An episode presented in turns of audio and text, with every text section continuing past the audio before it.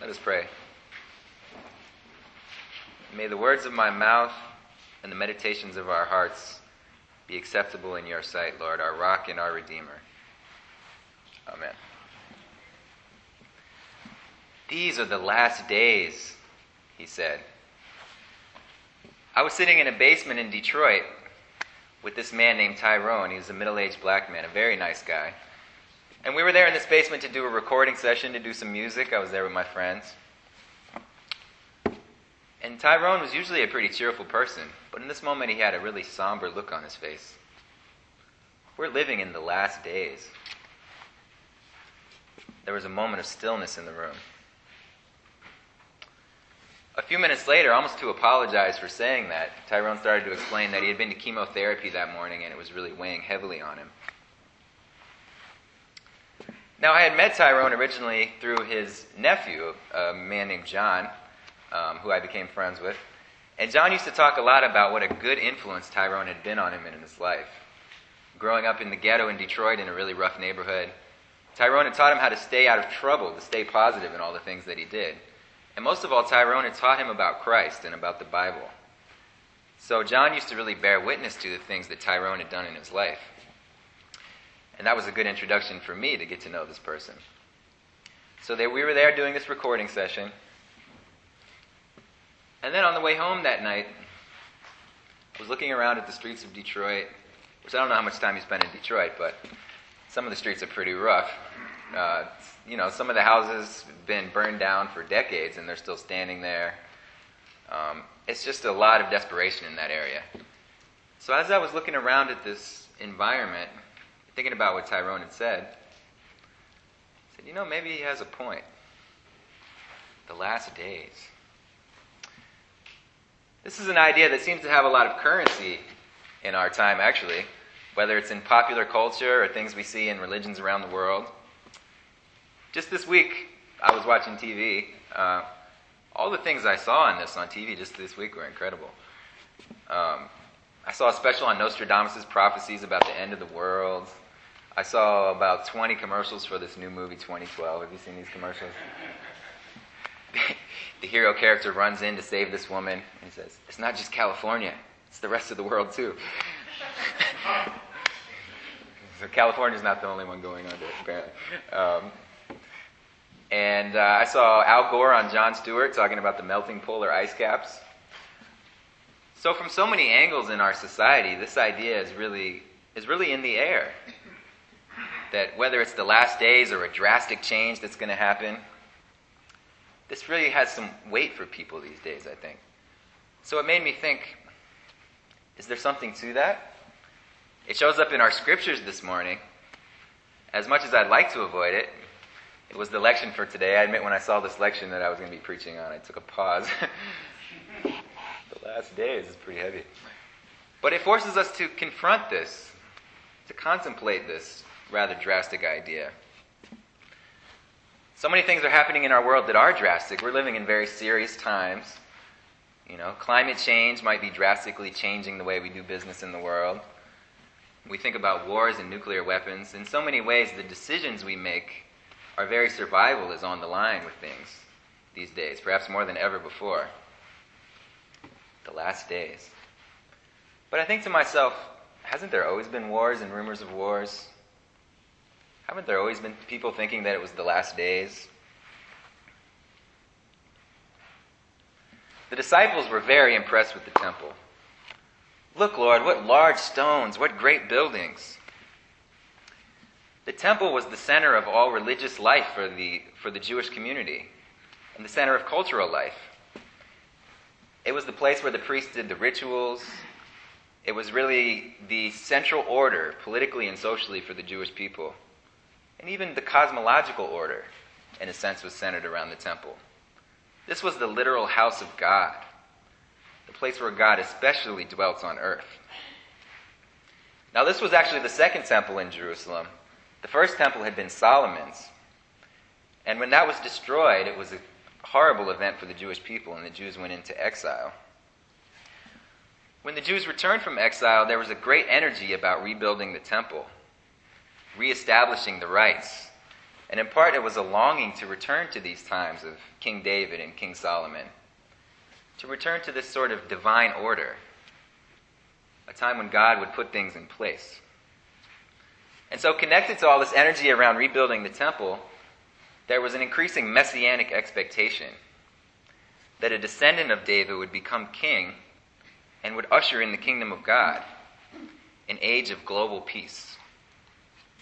Now, there were a lot of prophecies about this, this Messiah coming.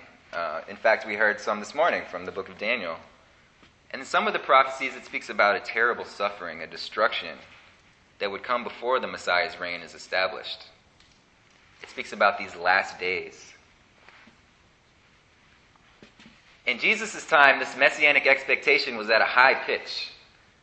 They looked around them in the world and they saw a lot of cues to suggest that maybe it was the last days. In that time, there was sickness and widespread poverty. The Roman occupation ruled with brutality and taxation. And when people would revolt, they could execute you in the most brutal way. This was a time of great suffering for the Jewish people, and they longed for a Redeemer, they longed for a Messiah. So when Jesus says to the disciples, This temple will be destroyed, he's truly speaking about a cataclysmic event. And the disciples interpret this to mean that Jesus says the last days are going to be here when that happens. Now, to put this in context, the temple, a huge, grand temple to God, it was about 550 years old at that point. Now, in the scheme of history, that doesn't seem very long. But when we think about it, that's actually older than what we call the New World. 550 years ago is a little bit longer ago than when Columbus hit these shores, more or less. so, imagine the destruction of our national political, and religious institutions, the collapse of our economy. That's essentially the equivalent of this temple being destroyed. A cataclysmic event. Would that seem like the last days for us? I wonder. And today there are so many voices that seem to suggest this, or at least suggest something cataclysmic could happen between the climate change, to talk about the vulnerable economies on a global scale, war and nuclear weapons, and even the violence in our own cities. People see these things and see them as threats to our way of life, even our own survival. Things that threaten to destroy our temple, our social order, our way of life. So, how do we as Christians interpret these things in our times? How do we respond faithfully? Jesus jars the disciples. You like this temple? All of this will be thrown down. This is not an easy teaching. This is not a comfortable thing that he says to them. And he's affecting them a shift in them to a different perspective. They're very impressed with the temple, as well they should be. But the temple, like all other things in our world, is destined to pass. The temple also represented the order of the day. All of these things are destined to fall. And he's also trying to get them to see a shift between looking to the temple as that, the embodiment of the living God, or the, where God dwells, to looking at Jesus himself as the embodiment of the living God. Jesus is the temple. In fact, later on in the gospel, before Jesus is going to die, one of the things he says is, Destroy this temple, and in three days I will raise it up. They don't know what he's talking about at the time, but he's talking about his own body. And indeed, they do destroy Jesus' body. Jesus' body, this temple, is destroyed, but the resurrected Jesus lives. And the resurrected Jesus tells us that, in fact, we are his body. We are the body of Christ. Before Jesus dies, he tells his disciples, All that was mine, all that is mine, is now yours. You are now the body of God. You are now the living temple. So, all these things in our world that we are impressed by, all these things that we depend on, are great monuments, our social order, these things must pass too. Personally, I hope it's not the last days. I'm assuming you guys hope it's not the last day. But we know sooner or later these things are going to fall. Sooner or later, even the sun's going to burn out. But there is something within us that lasts forever. This Spirit of the living God, we are a temple of this Spirit. So whether the last days are right now or in a million years, really it's the same difference for us. Because all we can do in the meantime is do our best to embody the kingdom of heaven. And a lot of these old prophecies said that the last days would come and then the kingdom of God would come onto earth. But there's a sense in which we have both of these in our midst right now. We do have plenty of suffering. Some people look at the cues in our world and say, maybe the world is coming to an end. I hope not, but the cues are there. But we also have Jesus' presence. We have the very presence of God in our lives. And we are the temple for this Spirit. So no matter what happens in our world, if we lose our jobs, indeed, even if our economy crumbles, this spirit that we have within us lives forever. That is unchanging. That is our true riches. That is our true wealth as a people. That is our deeper peace. And every little thing we do to embody the kingdom of God sways the future positively. In our relationships with each other, in our relationship with the earth, the more that we embody the kingdom of God as a humanity, the less likely it is that the apocalypse is going to happen. The more we treat each other well, the more we treat the earth well, the better things will go for us. This is our gift from God. This is our inheritance. Tyrone, my friend in Detroit, has likely passed away at this point.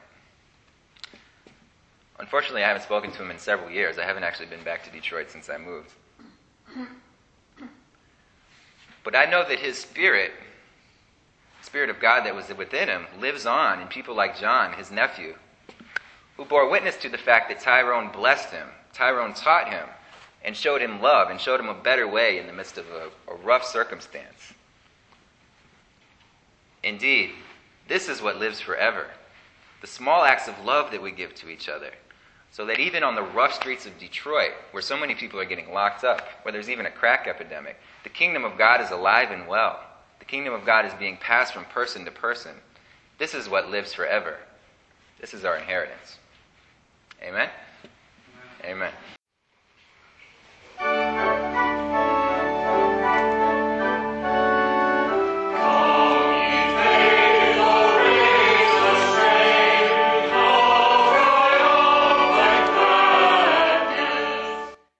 You for listening to this sermon podcast from the Episcopal Church of Our Savior, Mill Valley, California. We are a growing, welcoming community for those seeking to deepen their relationship with God and to journey in faith with God's people through the breaking of bread and in service to others in Christ's name. You can reach us by phone at 415 388 1907 or visit us online at oursaviourmv.org. That's O U R S A V I O U R M V for Mill Valley dot org. We wish you God's peace, and we hope to be able to greet you in person very soon.